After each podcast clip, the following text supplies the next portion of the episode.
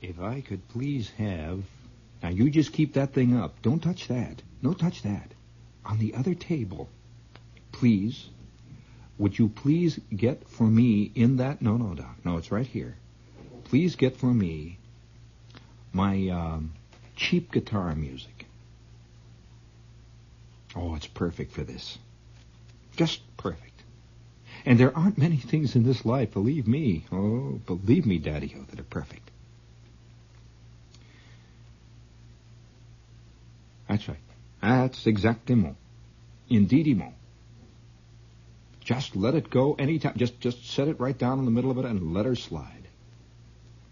Don't go. Don't. Don't.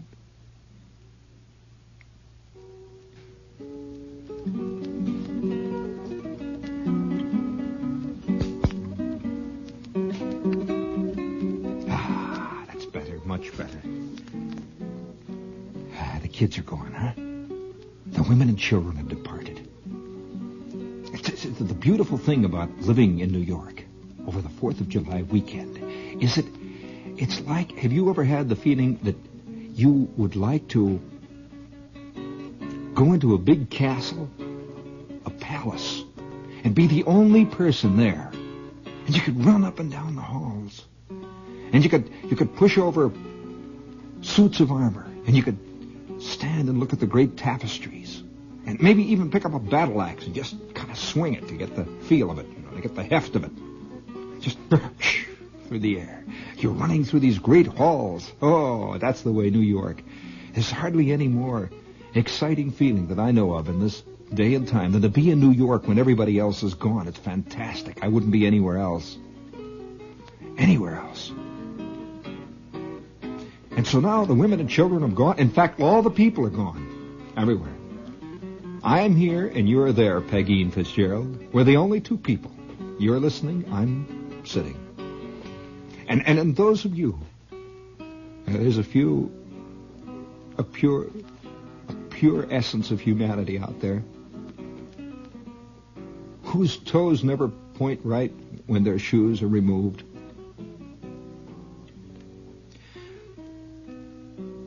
Let's put it this way, my dear. Let's put it this way. When you were a tadpole, and I was a fish,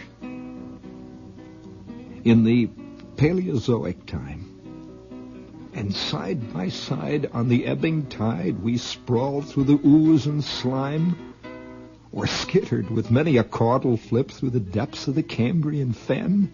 Oh, my heart was rife with the joy of life, for I loved you even then. Mindless we lived, mindless we loved, and mindless at last we died. And deep in the rift of a Caradoc drift, we slumbered side by side. The world turned, the world turned on in the lathe of time. The hot sands heaved amain until we caught our breath from the womb of death and crept into life again. We were amphibians, scaled and tailed, and drab as a dead man's hand. We coiled at ease neath the dripping trees, or trailed through the mud and sand, croaking and blind with our three-clawed feet, writing a language dumb, with never a spark in the empty dark to hint at a life to come. And happy we loved, happy we lived, and happy we died once more and our forms were rolled in the clinging mold of a Neocomian shore. The eons came, and the eons fled, and the sleep that wrapped us fast was riven away in a newer day, and the night of death was past. Then, light and swift through the jungle trees, we swung in our airy flights, or breathed in the balms of the fronded palms and the hush of the moonless nights. And oh, what beautiful years were these when our hearts clung each to each, when life was filled and our senses thrilled in the first faint dawn of speech. Thus, Life by life and love by love we pass through the cycles strange, and breath by breath and death by death we follow the chain of change. Till there came a time in the law of life when over the nursing sod the shadows broke, and the soul awoke in a strange, dim dream of God. I was thewed like an aurochs bull and tusked like the great cave bear. And you, my sweet, from head to feet were gowned in your glorious hair. Deep in the gloom of a fireless cave when the night fell o'er the plain and the moon hung red o'er the riverbed, we mumbled, we mumbled the bones of the slain. I flaked a flint to a cutting edge and shaped it with a with a brutish craft. I broke a shank from the woodland dank and fitted it, head and haft. And then I hid me close to the reedy tarn where the mammoth came to drink. Through brawn and bone I drave the stone and slew him upon the brink. Loud I howled through the moonlit wastes. Loud answered our kith and kin. From west and east to the crimson feast the clan came trooping in. O'er joint and gristle and padded hoof we fought and clawed and tore, and cheek by jowl with many a growl we talked the marvel o'er. I carved that fight on a reindeer bone with rude and hairy hand. I pictured his fall on the cavern wall that men might understand. For we live by blood and the right of might. Ere human laws were drawn, and the age of sin did not begin till our brutal tusks were gone. And that was a million years ago, in a time that no man knows. Yet, here tonight, in the mellow light, we sit at Sardi's. Your eyes are deep as the Devon springs. Your hair is as dark as jet. Your years are few. Your life is new, your soul untried. And yet, our trail is on the Kimmeridge clay and the scarp of the Purbeck flags. We have left our bones in the Bagshot stones and deep in the coralline crags. Our love is old. Our lives are old. And death shall come amain. Should it come today? Man may say, we shall not live again. God brought our souls from the tremadoc beds and furnished them with wings to fly. He sowed our spawn in the world's dim dawn, and I know that I shall not die. I know that it shall not die. Those cities have sprung above the graves where the crook-boned man made war, and the oxwain creaks o'er the burdened caves where the mummied mammoths are. Then, as we linger at luncheon here, over many a dainty dish, let us drink.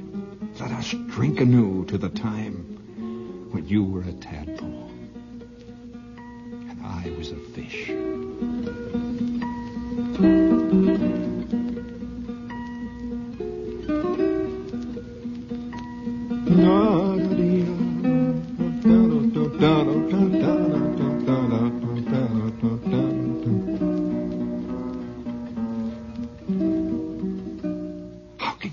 You better say it, you know?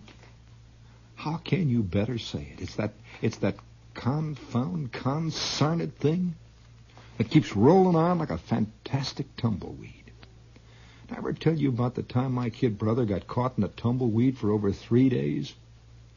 Just all tangled up. It was an awful mess. Came home and sat and scratched. And once you have been caught in a tumbleweed, you never forget it, Daddy. Ever. So don't give me that jazz about how you're civilized and you've made it. Oh, no. Let me tell you, if, if, you know, we're all caught in some terrible, fantastic thing. If I wasn't caught, if I wasn't caught in such a way, I mean, you, you get caught by, well, there's an expression for it. I mean, where you get caught. There's an expression for it, and I can't say it because you know how our civilization is. It's ridiculous.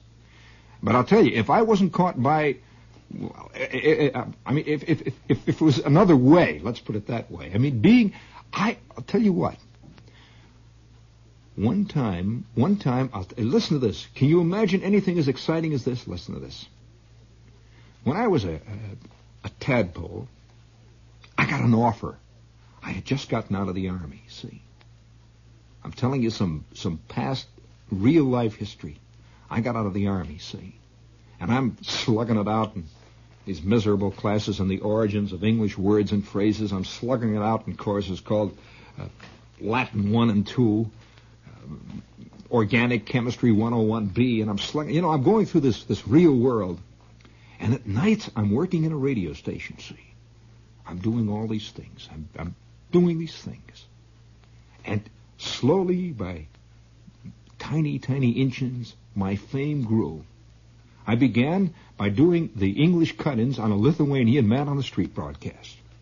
That was just a first rung. After that, I was given my own program, a program that was heard every morning at 5.30 a.m., a program of Elmer Rodeheaver hymns recorded, in which I did the commercials between. But it was my first program. I was beginning to inch my way up and up and up. Inch by inch. Moment by moment, it looked like any, any day now. The next assignment, I was Cousin Gene on a hillbilly teenage program where I'd talk like this.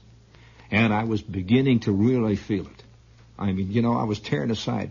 Well, one day I got a fatal, a fatal special delivery letter. I've only gotten three special delivery letters in my life, but this one came, and here I was. I was maybe, you know, I was just beginning to see that there was a world out there.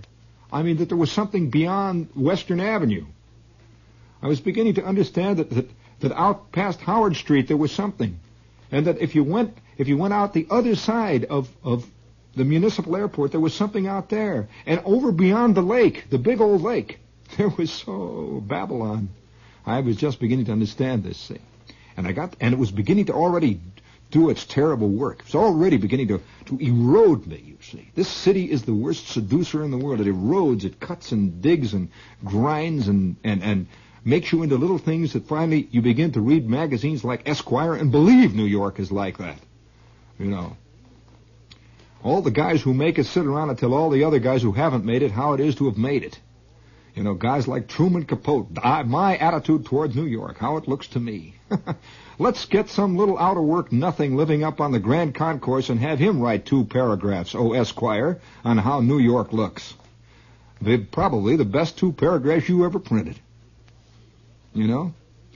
I mean, you know, just sit and talk to him for ten minutes and put it down verbatim. This is the way one guy saw it. Well, anyway, slowly but surely the strings are being drawn and I didn't realize it. And I got this special delivery letter, which I opened. The special delivery letter said, Dear Mr. Shepard, I own a string of radio stations in Alaska. We've been watching your work. T- this is a true story. I, I, it's, embra- oh, it's emblazoned in my mind. I own a string of radio stations in Alaska, four of them. Juneau, Nome, Anchorage. Oh, I can't even. I mean, you know, Four of them. We would like to have you come up and run our Juneau radio station. We will provide you with a cabin. A cabin! a cabin. We will provide you with a cabin. Now, here were the terms of the deal. You come on up here, we'll give you 100 bucks a week. We will give you all the, all the, all your expenses. That includes food. That includes, uh, oh, bait. I mean, you know, and it includes cartridges for your 3006. We will rent you a gun at reasonable rates. We will provide you with a parka, time payments. I mean, this is exactly what they said. You have to sign a contract for one year and come on up and run this radio station. See?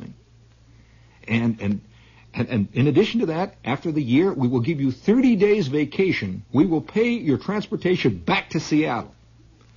Oh, I mean, you know, back from the, from the timberline. I mean, this is a, the wildest offer I ever got. It says back to Seattle. From then on, you're on your own. You want to ride the rods? Okay. 30 days vacation. And Furthermore, we will. Furthermore, speaking of wild offers and the timberline and the this is WOR AM and FM New York. Boy, we are in the wilderness. That's another story. Another kind of wilderness. I mean, there is a wilderness within a wilderness within a wilderness, you know. Just as there are many mansions, there are many wildernesses and many gods. And boy, we are in a wilderness now. I mean, it's a dark, dark one. And so, anyway, it said, in addition to that, Mr. Shepard, we are going to make it, we're going to make it possible uh, so that you can, I mean, live the, the right life here. We're going to make it possible that you meet proper friends. And furthermore, after one year, we will increase your salary to $115 a week. Now, all of this money will be deposited in a Swiss bank. I always wanted to have a job where they deposit the money in a Swiss bank. I mean, I want that kind of life, you know? I mean, I'm sure the Chase is friendly, but there's something really swinging about a Swiss bank. With your cable, you know, send back. I, I want this kind of thing, you see. Well, nevertheless, I, I read this thing. I read it, you know, and, I, and I was excited. Wow. See, now, look at this, guys. Huh. And, and, and every one of these, these, these guys who were doing things like the Elmer Rodeheaver Gospel Hour and guys who were doing the, the English cut-ins on the Croatian Hour, all of them looked at me and said, what, do you, what, what, what did this ridiculous thing for? I says, well, look at, look at this. Alaska. Alaska. It's Alaska. Are you insane? Are you out of your mind, you fool? I says, but it's Alaska. I mean, Kodiak bears. Salmon so big that they jump out and nip at your fanny. I mean, that's fantastic. I said, are you out of your mind? I said, no, look around us. Here we're in this little dank radio studio with the liana vines growing up the side and the old the old Wayne King records that we played over and over and over again. And in the middle of this, the, the music was playing in the background, and it was Bing Crosby singing to a ukulele, singing about Blue Hawaii. And, and once, every once in a while, the announcer who was arguing with me would get up and make an announcement to the effect that Bing sings every day at the same time, on record, old record. And he's telling me I'm insane because I want to go to Alaska. I says, but why? Alaska, fellas. And three of them looked at me with one eye. And all three of them said, if you go anywhere, man, there's only one place to go, New York. I mean the Big Apple. That's the big time. You could stand right next to Andre Baruch. Right up there with Frank Gallop. With Kenny Delmar.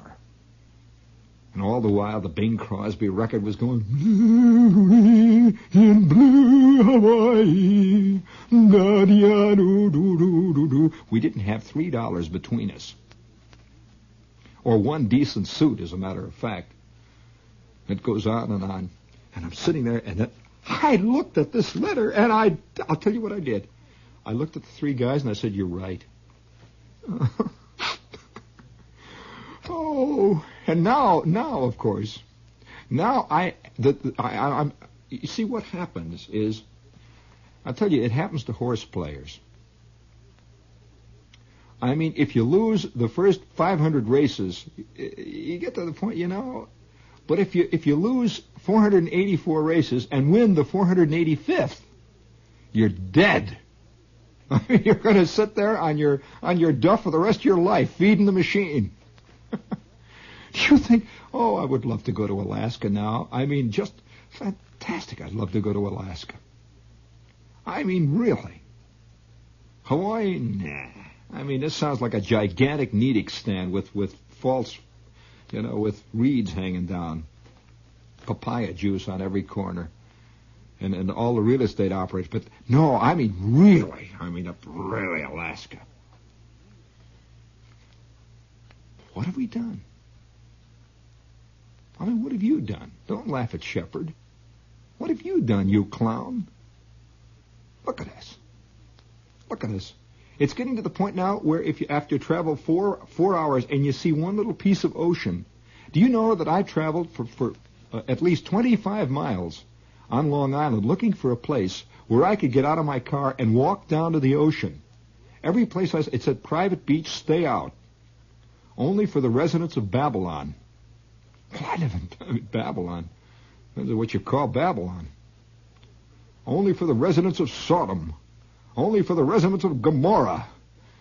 Down the street is only for the residents, oh, you know, and you just you drive on and on and on. I drove on and on and on through the night one night, and I finally arrived at the end of a at the end of a long drive, and I got out, and there was a, finally there was a place, and I went down through this little drive, and I got all the way down. And there was a big sign that said "Sanctuary, keep out, travel at your own risk." Sanctuary.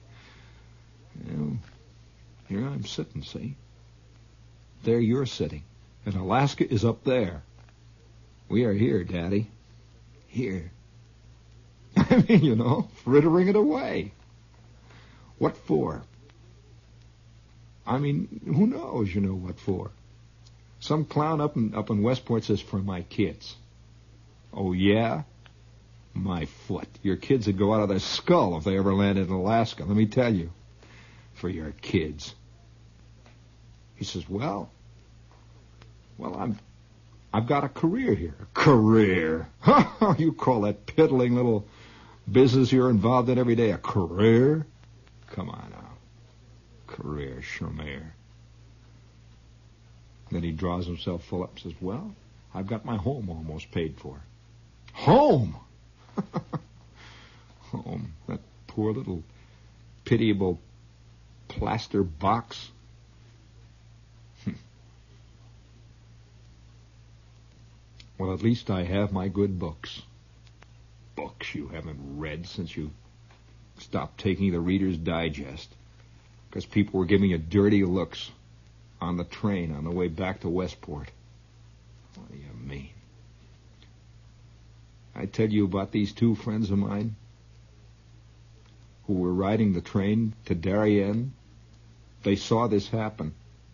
There were two guys sitting down the aisle from them and they both began to fall asleep.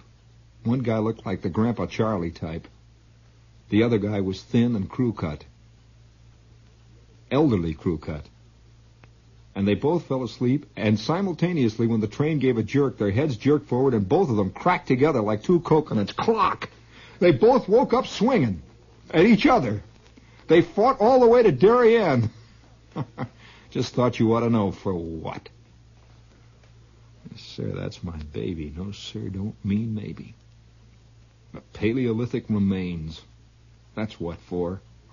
That's all. Deep down within the heart of each one of us, there beats, believe me, there beats the untamed pump, the untamed pump of a true Neolithic man, a Neanderthaler. Don't think for a minute he's changed. All you got to do is blow the whistle, shoot off three mortar shells, and the Neanderthal comes out, and we're all going up the beach right away. Don't think for a minute. It's it's it's, it's not. Uh, all we need is a, uh, is an excuse. That's all. A legal one.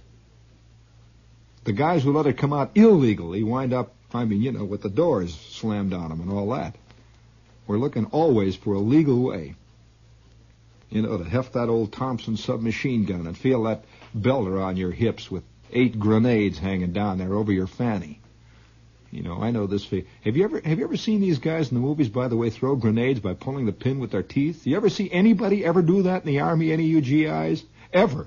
No teeth. Look, Charlie. look, no teeth. that takes quite a pull there. I'd like to see Wally Beery pull one of those and his, his uppers come right out. Uh, you know, that's like shooting from the hip, another great American myth.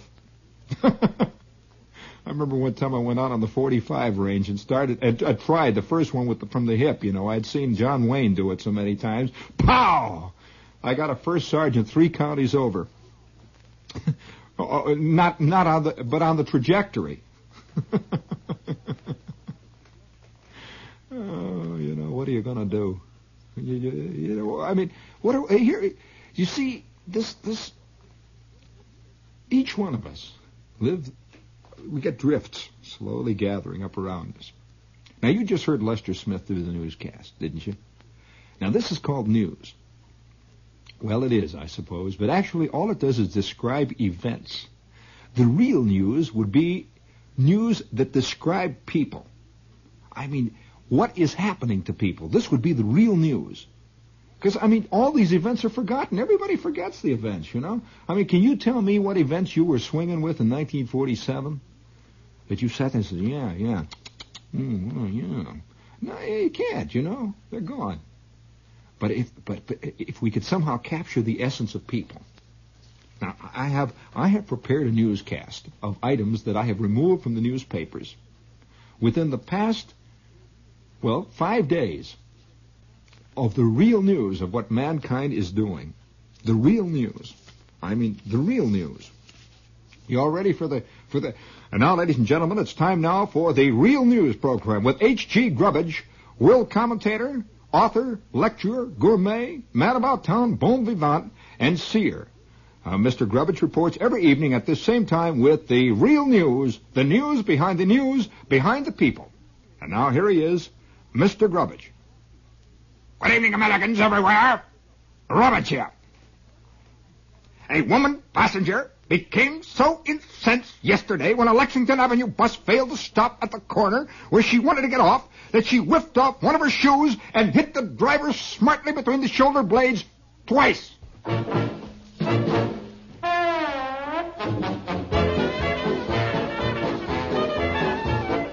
And now, more news.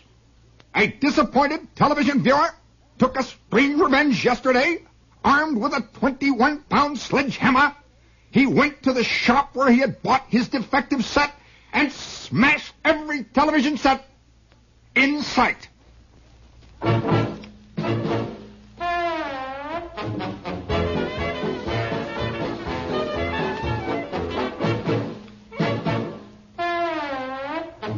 And now from South Bend, Indiana, a modern youth went on an interesting rampage yesterday afternoon.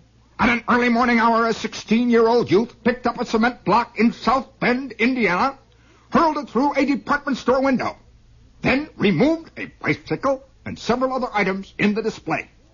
Shortly afterwards, he was apprehended by the police as a suspicious character because he was riding down the middle of the street at that hour waving an American flag. When it was discovered that he had pilfered the bicycle and several other items on his person, and he was asked why, he replied, That's the way I saw them do it on TV.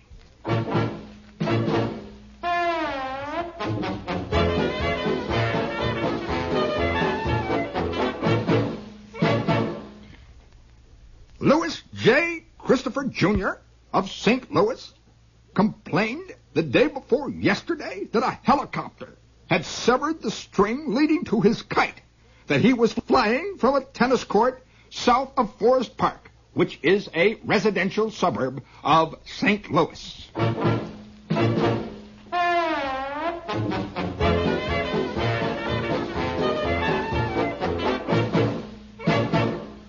And now, sports news brought to you at this time by the WOR Sports Department. The American Legion baseball game between Revere and Beverly was held up for more than a half hour last night by a 60-year-old Revere woman who sat on home plate until removed by the police. The woman perched herself on the plate at Paul Revere's stadium in an attempt to block the game because a foul ball had broken a window at her home several weeks prior to the contest in question. Game officials called for police aid when they could not coax the lady off home plate. Revere was leading eight to nothing at the end of three and a half innings when the untoward incident occurred. Revere policemen managed to soothe the irate woman after several long discussions. The remaining inning was completed before darkness set in. Revere won the ball game 8-2-2.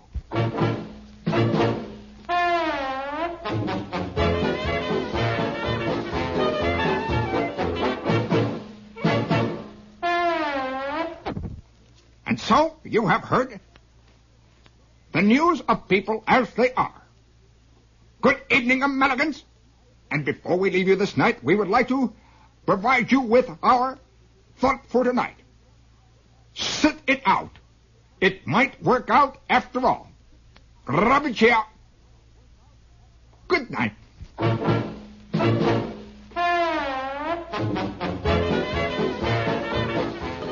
Ladies and gentlemen, you have been listening to News Behind the News, Behind the People That Make the News, the inside story of mankind. Brought to you each week at the same time with international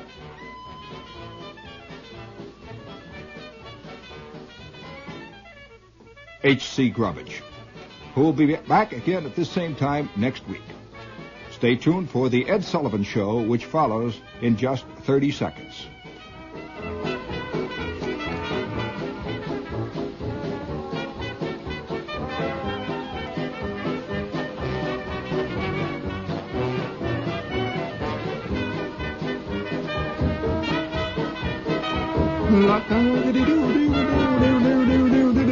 Oh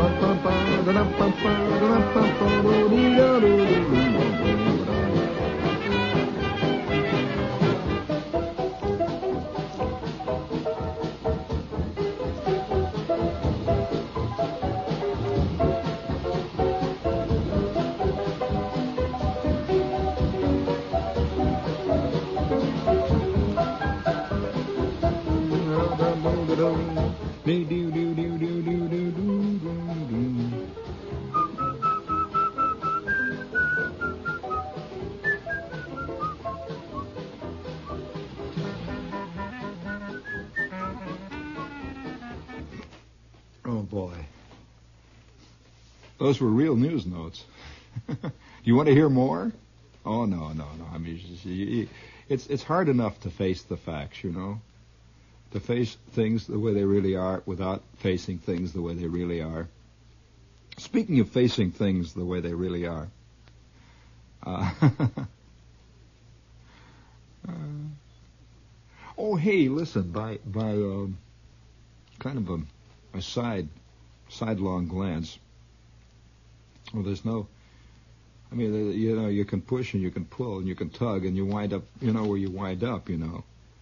Uh, I have you seen in the current in the current New York Times uh, book review section. There's a, a big review on a dictionary of slang. Have you seen that? Well, there's a big review. It's the cover review, as a matter of fact. Well, I, I I'll tell you, I feel like I have really made it now. I mean, I have made it. You know, I, I, in, in a I would never have dreamed when I was a kid that this could ever possibly have happened. I have made the dictionary. I'm serious. I am in the dictionary. On page 130 of the new slang dictionary, Wentworth and Flexner's Dictionary of American Slang, that I, I, I have contributed a word that has become part of American slang. It, it's a great feeling, you know, to know that you really have somehow affected your your you know your time, your country. And and I'm telling you, this is a true story. And the word was a word that came out of a show, a late night, one of the all night shows I was doing back in 1957. In 56, as a matter of fact, was when this word came out. Can you can you tell me what the? It's not really a word; it's a phrase. Can you give me which phrase you think it was? And it really did come out of the show. I mean, it just it just came out. Uh, part of a thing I was doing, and it began to catch on. A lot of people began to use the phrase until even today now, people come to me and tell me the phrase. You know, it feels kind of silly. And it isn't night people. Although night people is in the dictionary, they do not give me credit for night people. Isn't that sad? No, maybe it's just as well. I don't know. Uh, but uh, the term is this. All right, all right. I'll tell you what. I will award the. Bra- uh, we'll really put the old listeners on the test. Any of you old listeners who might possibly think you know what phrase it was, uh, give us, uh, you know, get give us a call here, and we will award the brass fig with bronze oak leaf palm. And if I and if the guy who calls up with it, uh, and and you get him on the phone there, and I want to talk to him. Yeah, huh? I'll tell you. You just come in here, and and uh, and I'll award the brass figurine with bronze oak leaf palm. What a what a what a fantastic uh, feeling it is to know that you're in the dictionary. You know, just out of out of the blue. There it is. Uh, there it is. See? There it is. Now, who who who uh, who's the winner? So long, Don. Uh, who's the winner? You know, speaking of winners, there are signs everywhere. I mean, really signs. A guy, a guy wrote a note to me. He's got, he just bought himself this, this super high fidelity FM tuner, and he's got me coming through a big preamplifier now, and I'm going through a 60 watt McIntosh amplifier into a giant pair of Wharfedales, and he's listening to me on FM. And he says, Shepherd, do you realize, he says, I, I, you will be pleased to know that you are a truly lo-fi personality, full of hiss, scratch, and rumble. Don't tell me, there's a chick who knows. All right, hello, hello. Yeah. Well, how did you know? Oh well, actually, they they didn't have it. You really think that they were responsible for it? Yeah, but uh, it was a terrible picture. Yeah, but that actually was the right one. That's true. Uh, but it did not come out of that magazine, you know. It came off out of the radio show, and uh, did you didn't hear the original show though? I see. Well, it was about then. It was 1957, I think, 56. Yeah, so it wasn't. Uh, it was about when you just started. Maybe you weren't. You know, you weren't listening. Uh, that came out about 3:30 in the morning. I might point out. It came out. A big bolt of lightning came through, and I realized what was wrong with our country. yeah.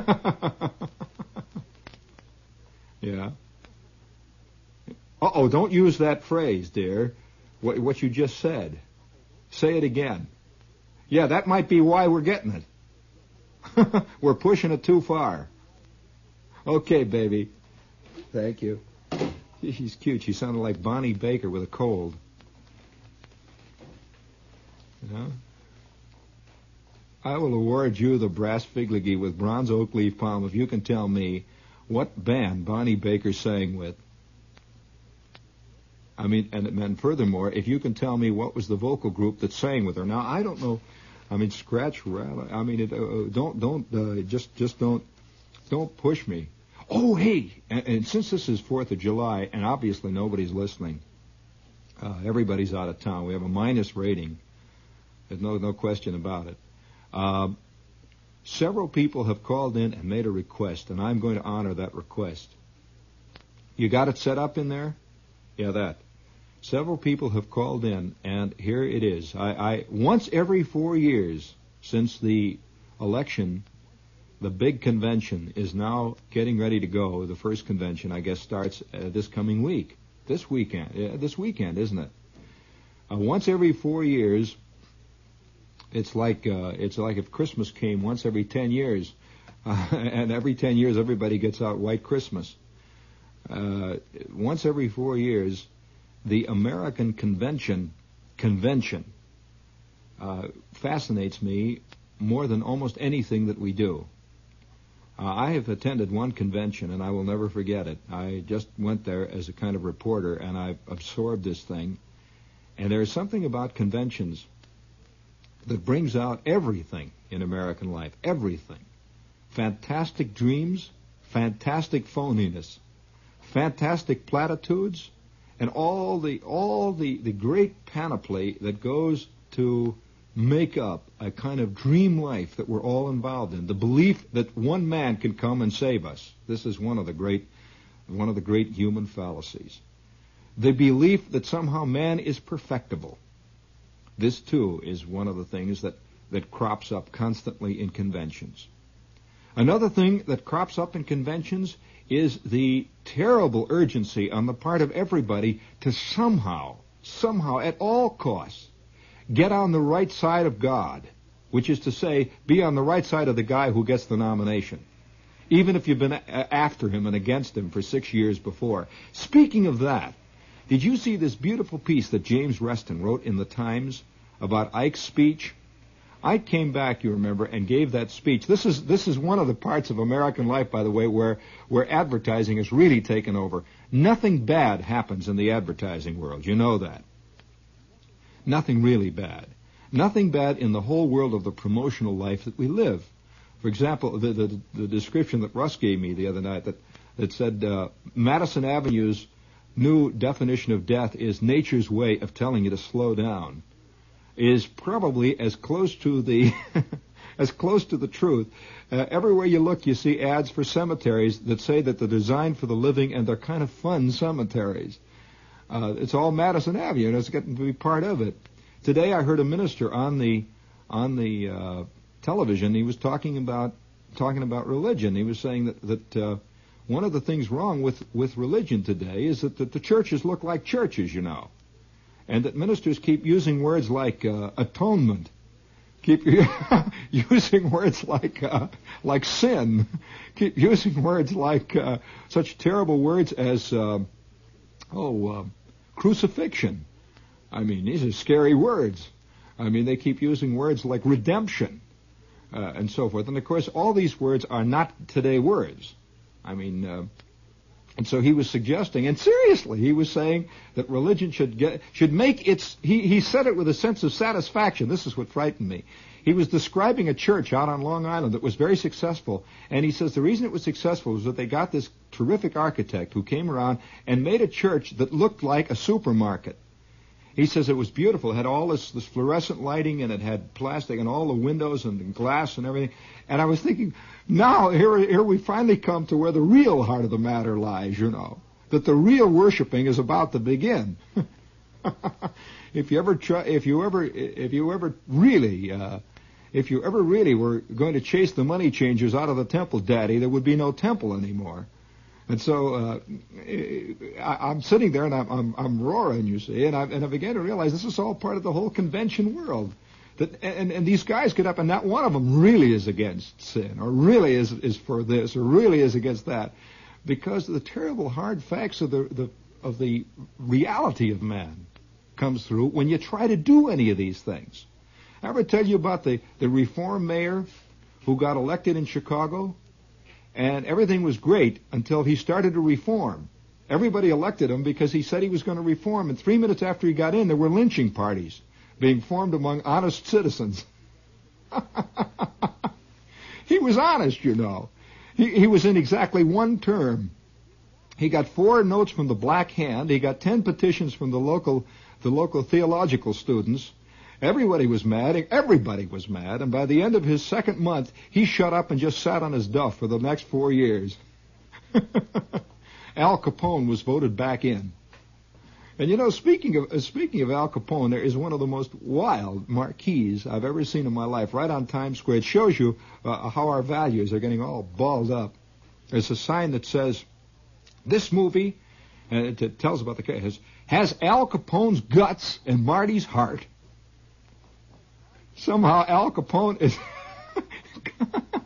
That's exactly what it said. Thought, oh, Al Capone has got guts. That's the last thing he had. All he had was a lot of guys with guns. It doesn't take guts.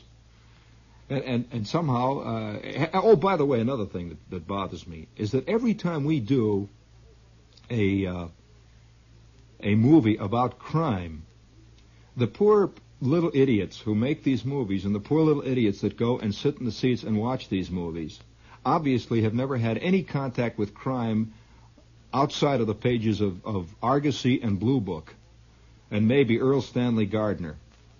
Criminals all are very colorful guys in these things. Some of the dullest people I've ever known were racketeers, by the way. Uh, a crime somehow, the criminal is, is inevitably a, a sort of romantic man. He's romantic. He's a he's a nonconformist. He really fights, you know, and all this.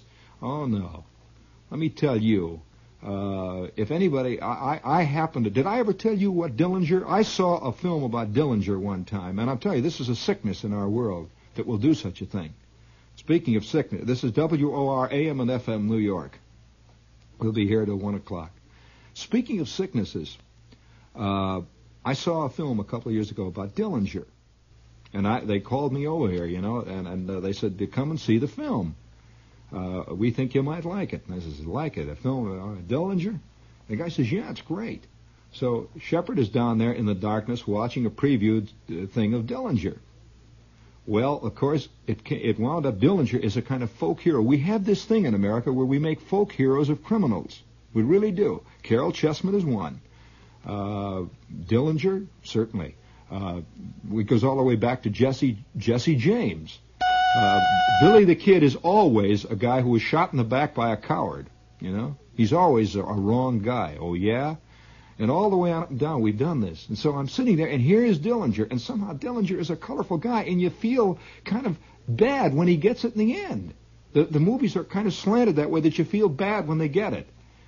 And and I'm sitting there and I'm thinking, what is this? And it's over, and they turn up the lights, and here's this this happy-looking producer sitting next to me. And uh, he says, "How'd you like it?" I said, "It's one of the sickest pictures I've ever saw, I've ever seen. I've never seen anything as sick as this." He said, "What do you mean?" He said, "Why, it's fantastic." I says, "Wait a minute, Daddy. I want to say one thing. Do you know anything about Dillinger? Anything about Dillinger?" And he says, "Well, of course. We researched it completely." Research. Come on now. Do you know anything about Dillinger? Did you get anybody in? Anybody? Outside of some guy who wanted his name on the on the uh, credits for the picture, you know? Did you get really get in anybody? Did you? He says, "Well, I don't know what you mean." Yes, we had uh, several of the police. I said, "Let me tell you about Dillinger. This happened two blocks from my home. You want to hear about Dillinger? Two blocks from my home, there was a little bank in this town in northern Indiana. And one quiet Friday afternoon, just before closing time, a large black automobile pulled up before this bank. Six men got out. Two of them stayed outside in front. One guy stayed at the wheel. And the rest of them went in and immediately fanned out, carrying great big fat old Roscoes. You know the expression. And they fanned out. And immediately, of course, the people all froze.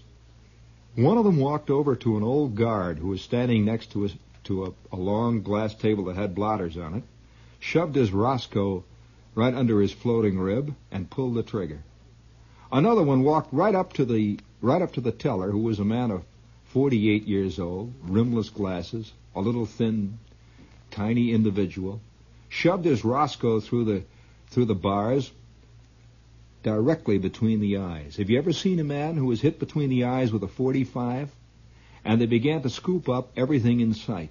Everyone stood. They, they walked out. By the way, the leader of it was John Dillinger. They walked out with five valises. They always used black valises. They called them valise bandits. They walked out with five valises full of $10 and $20 bills. They didn't take anything bigger. And they got into the car. They turned the car around and they drove down the street, one block, and there standing at the corner was a policeman who did nothing all day long but help school kids across streets. He was right in front of a school, a guy about 62 years old. You know the summer kind of policeman, you know, with the with the sleeves cut off, and he's standing there in the middle of the street, just standing there. The car pulled right up in the middle of the intersection. One of the guys leaned out of the window and says, "Come here, bud," pretending they were looking for instructions. The old man walked over one of them stuck the Roscoe out out of the window, the back window, in his back and says, How do you like this, Dad? Pow! A 45 shot through the back. Have you ever seen what happens when a slug goes out the front? It ain't colorful, Daddy. And this was at about 2.30 in the afternoon. The car slowly drove down the street. Two shots were fired up in the air. They put it in high and they stepped on it. The boys had done another job. Don't tell me about it. I refuse to make folk heroes of this, this madness, this insanity. And, and yet we constantly do it. Pretty boy Floyd. He lived, he lived. Big signs, come and see. What is the sickness in us that does this? So I can only deduce, after it's all said and done, that underneath all of us there lies this lawless, terrible creature, which we love to see portrayed on the screen, which we, if somehow situations, times, and places had been different, we would have been. Why do we constantly write about war? We love it. Of course we love it. Let's face it. We constantly write about it. We constantly make great movies where somehow the war seemed like an awfully exciting thing. And, and every 20 years, the people who were never in a war are now ready to go to one. They'd love to have a war start. A lot of people, a lot of young kids, because it's an exciting thing. Oh no. Oh no. I have stood too long in the rain with a poncho over my head. I have I have stood in too many mess halls. I have heard I have heard too many I have heard too many P51s go through the trees at full throttle. You know, and it ain't funny. Never.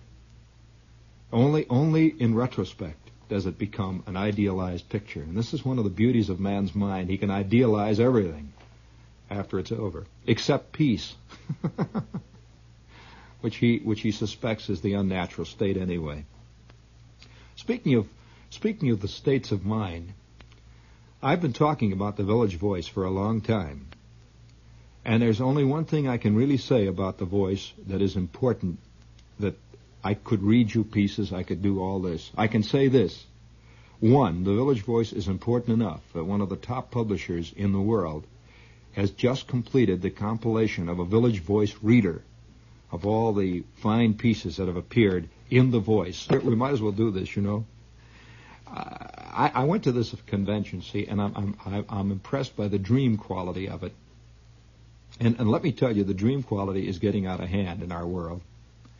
Listen to this little news item before we play this thing, and you will understand what the nature of our problem is, why we no longer can face anything without flinching. Uh, it's like James Reston writes this piece. Oh, I'll get back to it about Ike. Ike had given a speech coming back, and I never, I have never seen a trip that was more of a fiasco than that trip. Can you imagine? You you you decide to visit your relatives in Cleveland, see? So you write them a letter, and you you visit your uh, you, write and you say, "I'm going to come now. I'm going to visit you guys." And you get a letter back that says, "Now wait a minute. My cousin raised the roof when he heard, and and and not only that, Aunt Min threw her shoes through the front window when when she, when they heard you were coming. And you write back and say, I'm coming anyway. Doesn't make any difference. I'm coming. So you get down there and, and you get to the house. It is all locked up. It is all locked up. The welcome mat has been removed. And you have to climb over the gate to get into the front door even. And then you, you, you, you walk back, you see, you get on the train, you come all the way home, and you meet you meet this chick, and she says, "How was your visit out to Cleveland?" You say, "Well, actually, it was successful, really, because you see, uh, well, it depends on the way you look at it. It was successful because I have found that my relatives are people of spirit. I have found that my relatives are people with convictions." And more than that, they have found that I am a man of my word. I came. So actually, it worked out very well because uh, now we understand. Closer understanding has come about now as a result. Well, this was the kind of speech it was, and Reston began his his his piece. Uh, it was it was a a television speech that was, be, was to be delivered by Ingemar Johansson to the people of Sweden, uh, explaining his victory through defeat technique.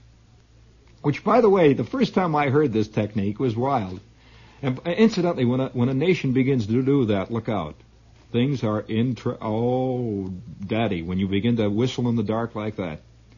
The first time I heard that was one time, I remember, the 9th Infantry Division in North Africa had run into about 47 units of Rommel's outfit and had mopped up the landscape with them. I mean, there were broken bicycles, there were bashed in helmets, there was a dust cloud in the distance where the guys were running, there were old rifles left all over, and that night there was a newscaster who came on the German radio. He said, Elements of Rommel's 14th, 15th, and 18th Panzer Division today effected a strategic withdrawal that leaves the American troops in a very dangerous position with extended lines which could very well prove to be their final defeat. Uh, oh, Daddy, extended lines. These guys left their mess kits. They were leaving their shoes.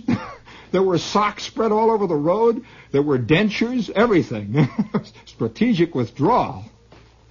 And that was the first time I ran into that, see? And now suddenly it pops up here in another way.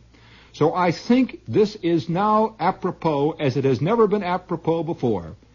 I will now play you a cut from my LP, which sold seven copies four of them to my brother, who mailed them to friends of his. I think you will enjoy it.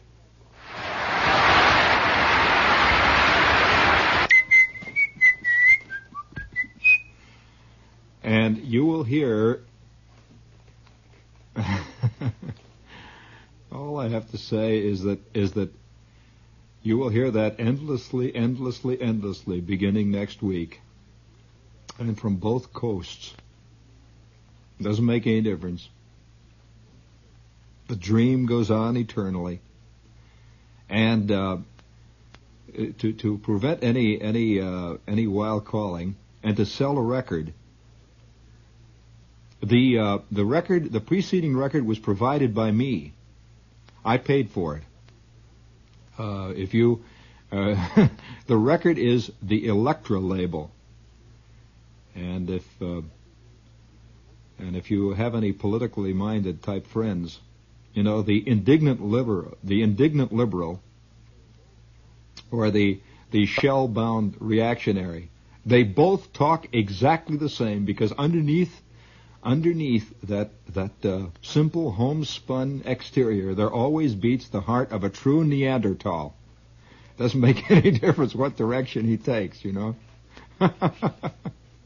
anyway, the label is Elektra, E L E K T R A, and the name of the record is Jean Shepherd and Other Foibles and don't take any talk. Uh, you know, it's an interesting thing. There's a kind of there's a kind of uh, strange cabal that I have had dozens, hundreds of letters actually in the past six months from people who say every time I go into a record shop, they say there's no such record. Well, you tell them there is, and it's on the Elektra label, and to order it, I would be most happy. I really would. And, uh, you know, I would like to be right up there in the front. Uh, I, did I tell you the, the excitement that I felt one day? There I was right up there in the front window one day with a, with a collection of, of uh, irreplaceable classics that have been put on LP sung by Judy Canova. I was right up there next to, and, and, and on the other side of me were 700 great hits sung by the crew cuts. And there I was right between the two of them, my LP. Of course, that was one week. I was replaced by King Cole, but uh, or Johnny Mathis or something. but uh, I I, uh, I, I feel that the only that the only thing I can say about this is that is that we are entering a period in our history. We are. En- what do you mean entering? We've been in it. I mean, any any clown sitting on the edge of the swimming pool in Rome when the when the Nubian dancing girls were coming out and they were bringing out the gigantic uh, platters of grapes and the boar's heads, was sitting there, and once in a while he would say, "You know, we're entering a period of history that might not be so good." And of course, for a hundred years it's been going on, and he's probably the final result of it. But uh, we're never entering a period of history. This is one of the great illusions too that people have that history comes in periods, and that the next one's going to be better than the last. Oh no, the story just goes on and on. It takes various changes and twists and the variations. I heard a guy today say with a straight face, Friends, you're listening to music from the soaring 60s. I guess it was the flailing 50s that we came from, and the flubbing 40s. But now it's the soaring 60s, you know. Uh, the, I'm always reminded of Chicken Little. But listen to this item. I mean, how can you how can you ignore it? Listen to this comes from Washington. I'll have to deliver it. Ladies and gentlemen, here now is H.C. Grubbage and tonight's People Behind the People News. Good evening, friends and Americans everywhere. Washington. District of Columbia textbook authorities are pursuing a, quote, very cautious adoption policy, the Washington Star reported in a survey last month. Among the victims of this so-called cautious policy are Little Black Sambo, Shakespeare's Merchant of Venice, and Joel Chandler Harris's beloved Uncle Remus stories, which are now not used in District of Columbia schools. Quote, we try to make sure that the books we select are not objectionable to anyone. The Star was told by Deputy Superintendent Lawson J. Cantrell, who serves as chairman of the school system's General Textbook Committee. The newspaper reported, quote, the publishers themselves have eliminated most of the questionable material in the English and music texts. Only history, because of the intrinsic nature of the material, still presents a problem. If you will.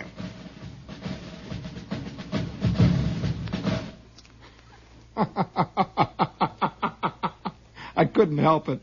History does prevent, present a certain problem when it comes to censoring. Well, let me tell you this. Do you notice that the, that the line is quoted as though the problem will be overcome? We will be able to get rid of that difficulty of history. I mean, you know all those terrible things that happen in history. I mean, I mean, you know, all those guys we're supposed to love were rotten guys like 20 years ago, and all the guys that that we love now were, I mean, and the guys that we're supposed to hate now were great guys 15 years ago. So history does present a certain problem. But you notice the way it's worded, only history, because of the intrinsic nature of the material, still presents a problem. The, the, the, implication is that we will be able to take care of that. How many of you remember 1984?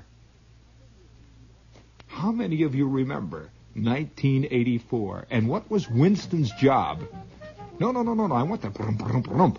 What was what was what was Winston's job? Do you remember what Winston did? I repeat, only history, because of the intrinsic nature of the material, still presents a problem. Oh, that rotten history! Get it out of there! That is not the way history should sound. I had some nice string music, that's much better history.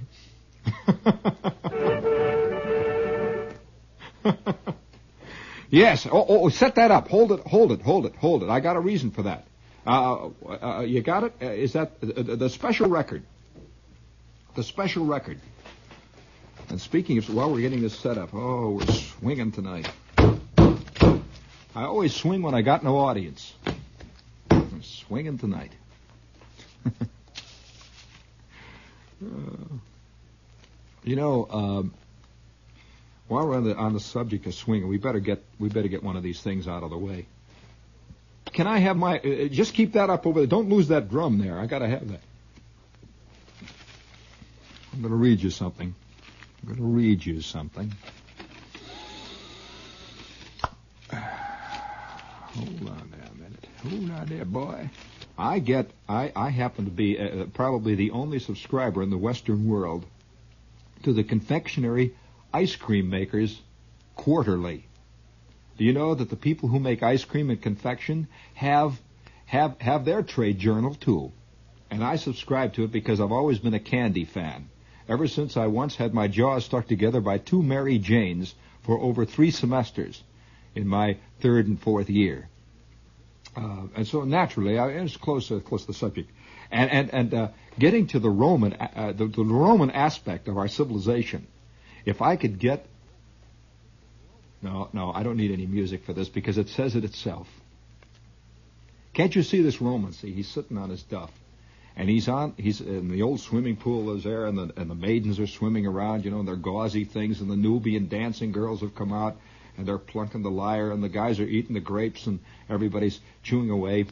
I mean, it's it's, it's a tremendous spectacular. It's the biggest it's the biggest cookout you ever saw, and it's going on like mad. You know, everybody's swinging there, and everybody's wearing. And, and now we transpose it. We just get the picture out a little bit fuzzy, you see. And now instead of togas and instead of all those short little pants, the guy's wearing a Bermuda thing. See, and and the chick comes out and she's got a bikini on. See and, and, and she has she, she she might as well be the Nubian, you know. She's been working with the with the man tan, and there's a lady tan now for man tan, and so she's out there, and and they're uh, the, the the coals are burning away there, you know, and the steaks are frying, and Mantovani is playing.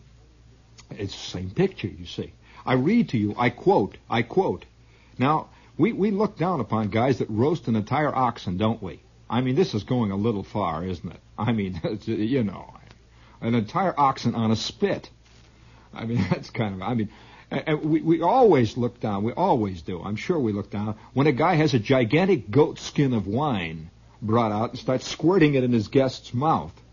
I mean, this is going a little far. I mean, fun is fun. But a certain, listen to this now. I read to you directly from the confectionery ice cream world.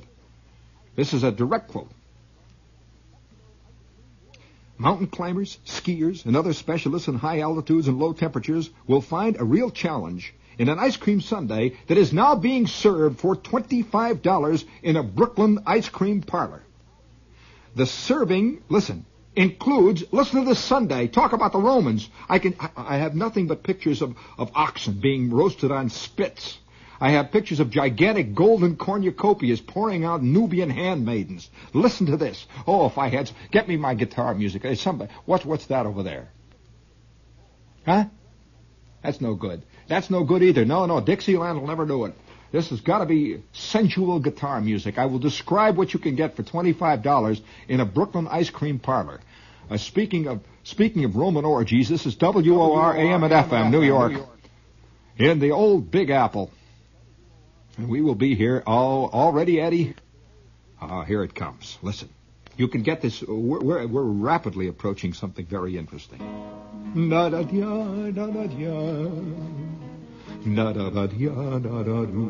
Sensuality.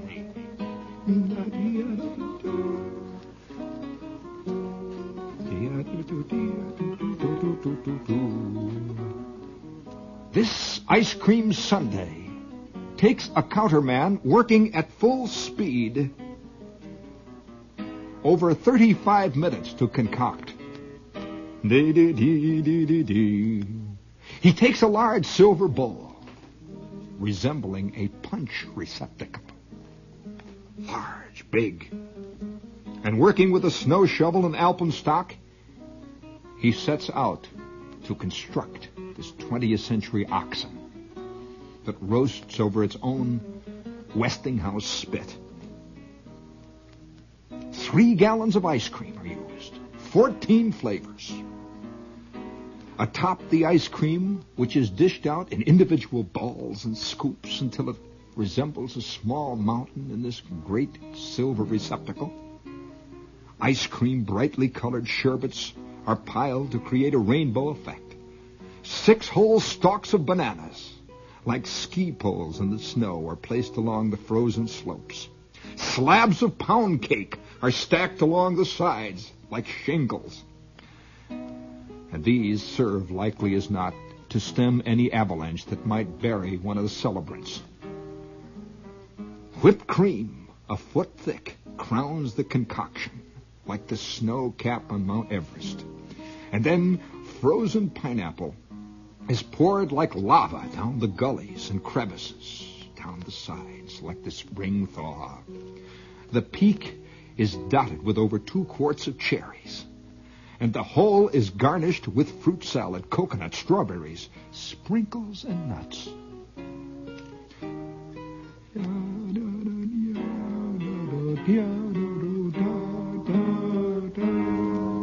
Twenty-five dollars.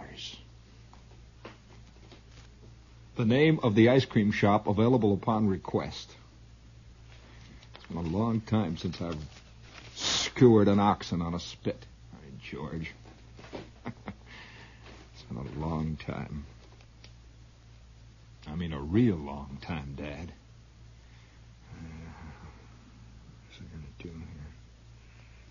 I can't think now. I'm searching, searching, searching, searching. We had Dixie with the razzmatazz. I know what it is. I know what it is. Hold still. Hold still. Yes, I know. Don't worry. I know where we stand. Never for an instant. Never. All because, you see, we're sitting next to this pool and we take many, many stances as we sit next to this pool. Now, long has it been since you've been in an East Side lunchery?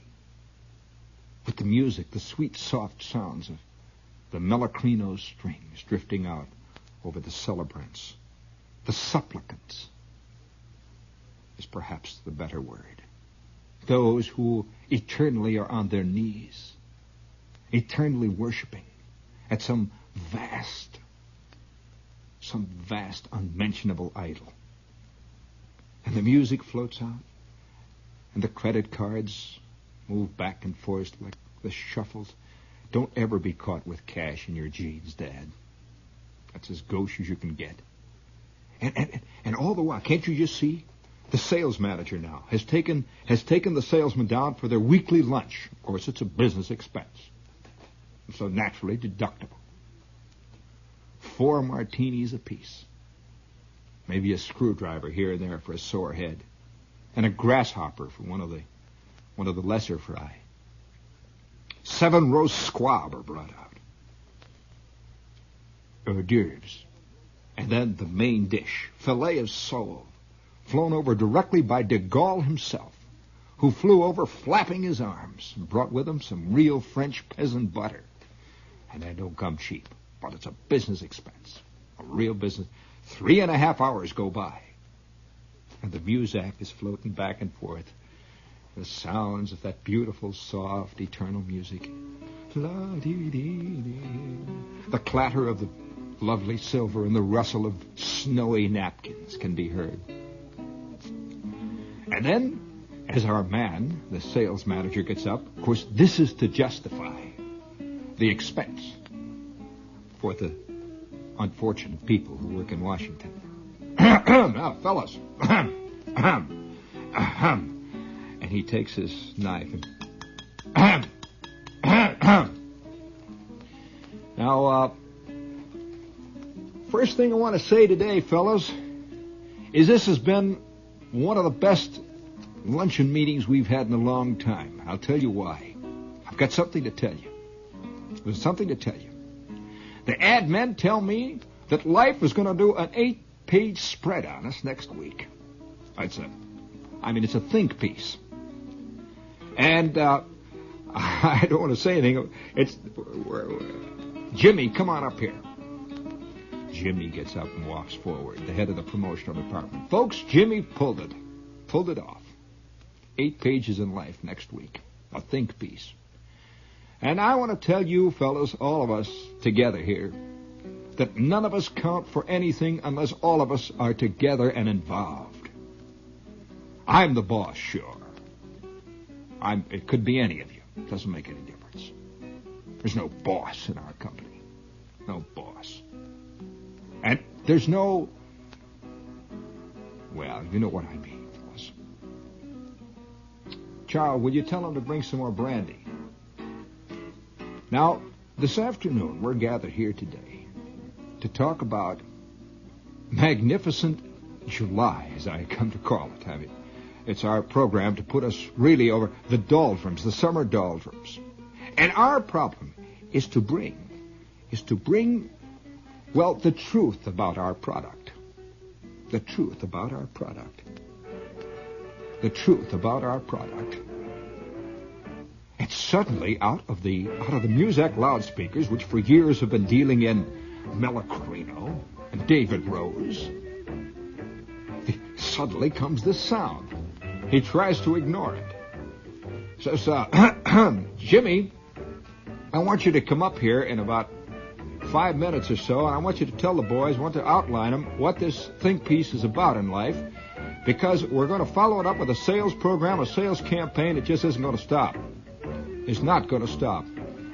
That uh, blues thing there, yeah? Is that it? That blues? That blues, man? I'm belting it out? Oh, stop. stop. Where's, what's this one? What's this cover? Oh, that's the one. Oh, it's too late now. All right, all right. And so he goes on talking when suddenly.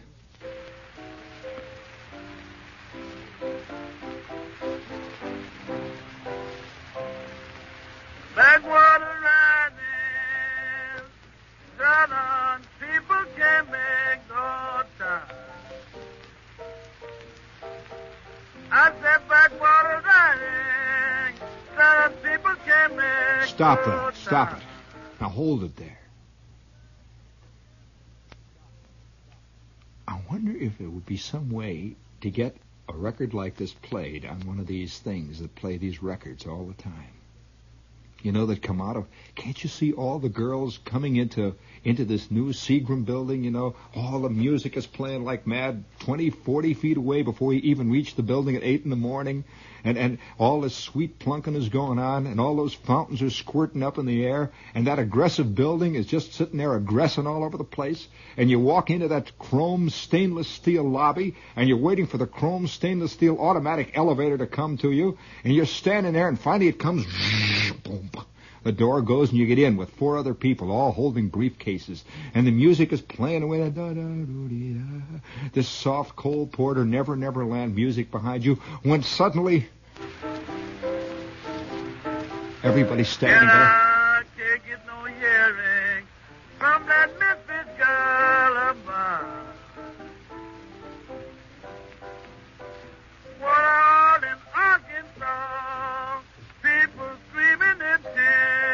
Tennessee. People screaming in the tent in Arkansas. Did you hear what he said?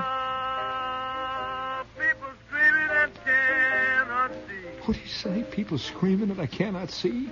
If I don't leave Memphis, I'm going to leave backwater been all over for me. Memphis. Backwater Bilge been backed up all over me. What's he mean by that? People think it's raining. People thinks it's raining. It has been for nights and days. I've been, I've been sinning night and day. What's this? People think it's raining. It's just raining. Has been for nights and days. I'm getting off the 23rd floor. Thousand people stand on It's three floors short, looking but I've gotta get out. what he used to say. He's just singing out of that loudspeaker. Yelling, standing, pleading. How could you get away from it? This raunchy, eroded-looking face, peering out from you, peering out from a couple of rusted bars in a West Texas cell. He's belting it out at you. His torn work shirt hanging by four threads. I mean, he's not one of the modern people. He is not a sociable. This guy is not sociable. This guy just is not. He's, I wonder if he owns any mutual funds. If he's making money the way the big money men make it. I leave with a prayer in my heart. Why, say, Backwater won't no backwater woman. What's he, talking about? I wonder. I wonder if he if he if he reads. It'll just go right into the, the next. Who's this one? What's this one coming on now? What are they trying to say? I don't like the sound of this. I can just tell I don't like the sound of this. How long is this elevator going to go up? How?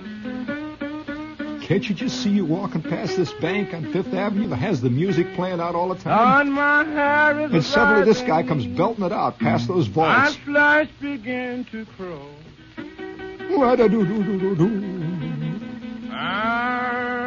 Oh. My a rising. Oh. I couldn't help it. I would turn right into that bank. I would turn my life savings of over four dollars into them to do I what they want with it. I had a dream last night, babe. I had a dream last Not night, baby. in my doggone stove. Oh. Take him away. And it's some people that. Take that crummy old bum away. Take him away. Get him out of here. Get him out of here. Get him out. Out, out, out. Safe. Oh, can't you see those staring eyes? Smell that sneaky Pete hanging there in the air? I mean, you, a guy can't sit down and have a decent lunch anymore. Not being bothered. And then the entire sales meeting adjourns. And there's a funny feeling down inside of it that somebody did an awful thing. Terrible trick. Speaking of terrible tricks, your general tire dealer is having his big summer sale. And I would like to recommend that if you're going to put new rubber on the heap, you see your general tire dealer. I mean, you know, if you're going to spring, you might as well do it that way. I saw a sign. I don't know whether anybody else has seen it. It must have been a mirage. I would like to hear somebody else that heard this sign or saw it. I mean, it must have been a mirage. There was a sign. I'm walking along a dark street over in the 30s, right off of Madison Avenue, between Madison and Lex, Which is a real business type area, you know, a lot of fancy offices and, and places where they sell dictaphones and all that. I'm walking along there, and there is a sign in the window, and this girl is looking out, and there's a little caption under it, sort of balloon-like, that she has said this. And it says, if I knew that I had just 30 seconds to live, I'd like, uh, just 30 minutes to live, I'd like to live those 30 minutes as a Clairol model. A Clairol hair, hair model. If I had 30 minutes to live, I would like to live it as a Clairol model. You know that a model isn't real. Look up the word model. A model is an imitation of something. You know, a model ship. I would like to live it as a Clairol model. And I'm walking a little bit, and I said to myself, do I want to live? Wait a minute, just a minute here. I can see myself with with uh, with Paul Hesse taking my picture. I have just won the Miss Rheingold contest. I, I don't know whether I want to live my last 30 minutes. I, I and, and, I'm walking a little bit further, and I get in the bus, and I'm riding uptown, and I'm beginning to wonder what would I like to spend my last 30 minutes of, as, if, and but. If somebody said you have 30 minutes to live, Shepherd, you can live it any way you want to live it. How would I live it? Would you like to live it as a left-hander for the Yankees? Just been called in to quell a fire in the ninth inning? The Baltimore Orioles have exploded? Maybe. You know, I might consider it. That would be a great way to spend my last 30 minutes, wouldn't it? Toiling out there on the mound. Would you like to, would you like to spend it way up, up 40, 40, 50, 60 stories? By the way, the loveliest thing in our city today, I think, are these etched, these etched skeletons of the new buildings that are going up all over the east side, the etched skeletons of these buildings standing up there against the skyline. They're beautiful. They, they, they, they immediately lose their beauty when they start putting the stuff over, but oh, those skeletons are lovely. And by the way, speaking of skeletons, why is it? You know, we've lost the daredevils. There hasn't been anybody try to go over over the falls in a rubber barrel in years. There has been nobody wing walk over Manhattan. We've lost the daredevils. I mean, the, re- the, the guys, the guys who, who, who always, there was always some guy issuing a challenge saying that he could leap off a high dive 400 feet high and land and, and, and take all comers. Anyone wants to bet him, he'd do it. And thousands of people would gather on the appointed day. This guy would jump right off and disappear like an ink blot into the cement. And everyone would say, well, by George. And, and he died knowing that he did it right, you know? He, he went feeling perfectly justified. There isn't one guy that went over that went over the falls in a barrel and knew he was going to his death that didn't feel like somehow at least he was doing it better than the guy that got the gout. You know, there's no. Can't you just see? Can't you just see a, a present day hero? Can't you? Uh, oh no, we can't. If if we were living in the 20s, if we were living in the 20s now, no, if we were living in the 20s now, there would be a wire. Some guy would put a wire from the Seagram building, from the top of the Seagram building to the 666 building. And on Sunday afternoon, there would be an announcement on the front page of the New York Times. Wondrous Willie will make his dangerous trek today at 3. Can he do it? Thousands of people are asking, will he be able to do it? Millions of people with bated breath all over the world are waiting to see if this daredevil will be able to complete the dangerous journey unscathed and at three o'clock in the afternoon, Wondrous Willie would begin his dangerous trek riding a bicycle over a thin ribbon of steel stretched from the Seagram building all the way over to the 666 building. And on his shoulders would be his wife, Wanda. And on top of her would be a small polar bear holding a long stick, and on the end of each stick would be a midget. And they would slowly work their way, and millions of people would gather and they would strike. 15, 20 minutes go by, and Wondrous Willie is making his way across the deadly chasm, thousands of stories above the street, and no nets, none whatsoever, not a single net. Oh, what a dream. I mean, I'd be right there, you know. I'd be right there. Wondrous Willie. Gee, what a great name I just invented. Can't you just see Wondrous Willie? I mean, already. Uh, you know what we think a brave man is now? A guy who will go on a quiz show without pre-line questions. An ad lib. A brave man is a man who sits on a television show late at night and tells about how once he used to be hooked on taffy apples. And he had to take the cure 400 times, and he does it by, and gets Afra scale. This is called, this is brave man, you know. Where are the wondrous willies?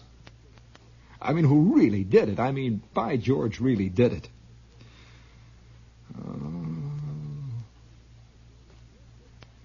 uh, I guess what I need is a load leveler. I mean, I still bottom when I hit the bumps. I mean, the big clunking noise, you know. And my tailpipe drags. No question about it. Where are the wonder? Well, they're never going to come out of this coming generation. Let me tell you, nor out of my generation. I can tell you that. Uh, they're not because uh, look. I mean, what what do you expect of a general? I mean, look at this. I'm, I'm looking at the New Yorker very innocently the other day, and there's an FAO Schwarz ad, and and, and in the FAO Schwarz ad is is the picture of a sand castle. In the FAO Schwarz ad, and listen to this. The, the, the, I, I read to you the caption: Sand castle, made with powerful plastic molds has your kid made bad sandcastles out at Jones Beach lately? Does he feel inferior that he does not know how to handle sand properly? Buy him these beautiful plastic sand molds that include four sturdy molds, precast walls, turrets, towers, keeps, corners, great halls, moats, and dungeons. Does this kid know what a dungeon was like? No, of course not. Do you know what a dungeon was? Look that word up. It's a perfect description of most of your lives, including mine. A dungeon. Down there in that dark keep. You know what is it a keep? Oh, and you could buy it now. The, the size of your castle limited only by the size of your beach. Mortarboard and shaping tool included. Isn't that sad? You can't even make your own sand castles anymore. A kid that gets a pre-molded sand castle. A pre-molded sand castle. I can see the day. I can see it now. I can already see the day when out around the outskirts of New York there will spring on vacant lots places that at night and during the day too have great big signs that say fly a kite. Fly a kite without all that old trouble of running, without trying to get it up, without all that old trouble. Just have the real fun, just stand and hold the string. 25 cents an hour. And there'll be 15 kites up there hanging in the sky, and 15 kids will be standing down there at a quarter an hour hanging on to kites that other people are flying. Oh, whither goest? Oh, indeed. Oh, oh, oh. Stop and stop in thy flight. Cut it out, history. Get out of here. Rotten old crummy history keeps marching. Tired of the whole mess. The history. We're going to have to do something about that. Dungeons, keeps, moats. Dungeons, keeps, and moats. Well. I don't know. I don't know whether or not I can. I don't know. I have. I must say this. Where is it? I'll find it. I never miss. Well, that's not quite true. I mean, that's not quite true. Fifteen men on a dead man's chest. Yo ho, yo ho, yo ho, ho, ho. Fifteen men on a dead man's chest. Casey mounted to the cabin with his orders in his hand. Casey Jones to the cabin with his orders in his hand. Oh, there was an old monk of Siberia whose life it grew drearier and drearier. We will award the brass figligee with bronze oak leaf palm to the poor mendicant, the poor ragged traveler on the yellow brick road of fate who can give us the last three lines to that one. And do it with a yell as you break from your cell. there was an old monk of Siberia whose life it grew drearier and drearier whose life it grew drearier and drearier till he broke from his cell and with a yell. I'll let you fill in the last line there. I'll let you fill in the Last here's to wives and sweethearts sweet. May they never meet. Do you know the last line to that one? I'll tell you, if you know the last line to the one about the old monk of Siberia, you're one of us. I heard that when I was nine years old at a cub meeting. I'll never forget that. I was sitting around there, we were tying sheepshank knots. When the kid next to me leaned over and told me about the old monk from Siberia, my life has never been the same since. That was the turning point. There was there once was a young man from Assizes whose ears were two different sizes. With the left he won prizes, but with the Do you want to hear the rest of that one? I'll award you the brass figlagee if you know the last lines of that one, Daddy. You too. You too. Come on, come on, get out of my hair, will you? Come on, get out of here. I'll rewrite this if I if it kills me. If it kills me, I'm going to rewrite this. I'll take all those papers, all those little bits of paper, all those old phone numbers, all those old appointments, all those, all those terrible thoughts. You know, it's a funny thing. I'm sitting, I'm, I'm sitting in a movie one time, just before I, I became a member of, of the vast, of the vast army of democracy. I'm sitting. Do you know? Do you realize that there is a man alive today, right now, this minute, Doc? There is a man alive right at this minute, might even be listening to us, who maybe 75 years from now, or maybe 100 years from now, I don't know, what with the new wonder drugs, who, who, who will be the last one alive of the guys who went through Camp Crowder, the guys who were, you know, went through the whole bit, who listened to General Hershey speak, and, and who, who were there, you know? The last guys of World War II. There will be one last guy, and he will swear on a stack of Bibles that he shook Franklin Delano Roosevelt's hand. He heard him say, It is a day that will live in infamy. I was right there when he said it. And furthermore, he will tell about the time that Monty walked right past him, and how he chased Rommel over 400 feet himself, the desert fox. There's some guy alive right now well, just before I became a member of the armed forces, I'm sitting in this theater, the Orpheum Theater, a little broken down. The Orpheum. Do you know what Orpheus means? Friend? You know why they got all those theaters named Orpheum? Huh? You know what Odeon means? You know, huh? Well, you've come to the guy who does, and it's done me no bit of good. It's gotten me nowhere except Sunday night at Class X time on the 4th of July. I'm here on Easter's, too. I'm very big on Easter. I'm also excellent, wonderful on Christmas Eve. I mean, I'm right here. So I'm I'm sitting there, you know, I'm I'm, I'm just about to, to, to go. I've already received my orders, and all these people are walking up and down the aisles with cans, and they have just played the Russian national anthem on the screen. And they showed thousands of Russians marching, fighting the wicked hordes on the long, vast, snowy stretches of Stalingrad and there isn't a dry eye in the house, and all of us are throwing our money out. And, and we loved them. The sounds of balalaikas are playing. How can I erase history? I mean, yes, sir, that's my baby. No, sir. I mean, you know what? Well, well, yes, sir. Oh well. I mean, I mean, don't accept any substitutes, man. I mean, don't accept any any any Ask for the genuine. Remember that. Ask for the genuine. I, I, stop. Hold it. Hold it, Ed. Stop.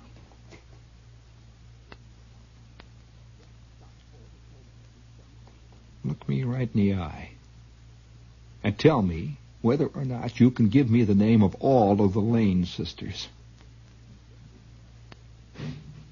Can you tell me all the people who sang with Kay Kyser's band? Oh, anyone knows Ginny Simms. Come on. Come on now. Who was the one who sang the singing titles in a sweet voice over the open when he was imitating Sammy Kaye? Huh? Isn't there one of you who remembers Sully Mason? Not one. What kind of an American? Isn't there one of you out there? Not one of you who remembers Harry Babbitt? Course I remember Ish Kabibble with his bangs and his bass. I remember Country Washburn. Do you? No. How many of you can tell me how Jerry Colonna got on the Bob Hope show. Not as a funny man. Oh no. He was a he was a fine musician in his day.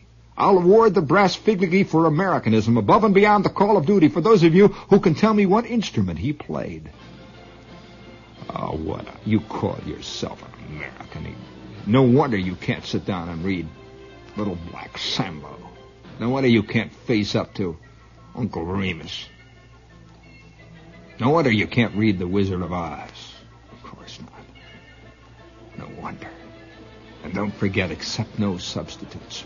Oh, yes, and, and remember, try it tomorrow morning. Get out of bed, sleep, you know, north, south, don't face west. Get out of bed, right foot first. Remember, right foot first. Point the toes of your shoes inward and point them north. Try it. If you're lucky and if it works, by next by next week you won't have to listen to me. You won't want to. You'll be sitting down there at Sardi's with the rest of them with your black glasses on smoking 75 cent cigars. And here's luck to you, man. I hope you make it. By George, I hope you make it.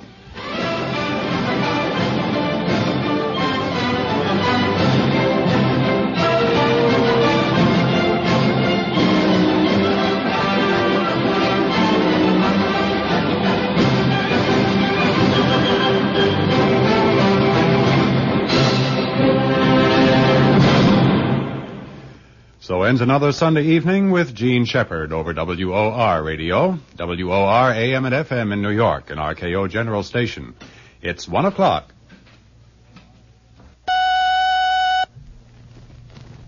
At this time, WOR FM, owned and operated by RKO General, concludes its broadcast.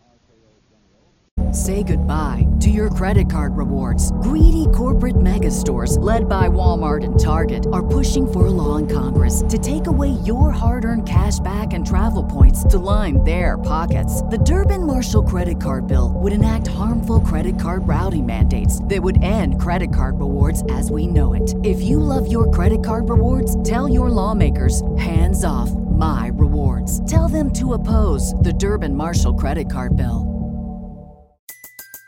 Everybody in your crew identifies as either Big Mac Burger, McNuggets, or McCrispy Sandwich. But you're the filet fish Sandwich all day. That crispy fish, that savory tartar sauce, that melty cheese, that pillowy bun. Yeah, you get it. Every time. And if you love the filet of fish, right now you can catch two of the classics you love for just $6. Limited time only. Price and participation may vary. Cannot be combined with any other offer. Single item at regular price. Ba da ba ba ba.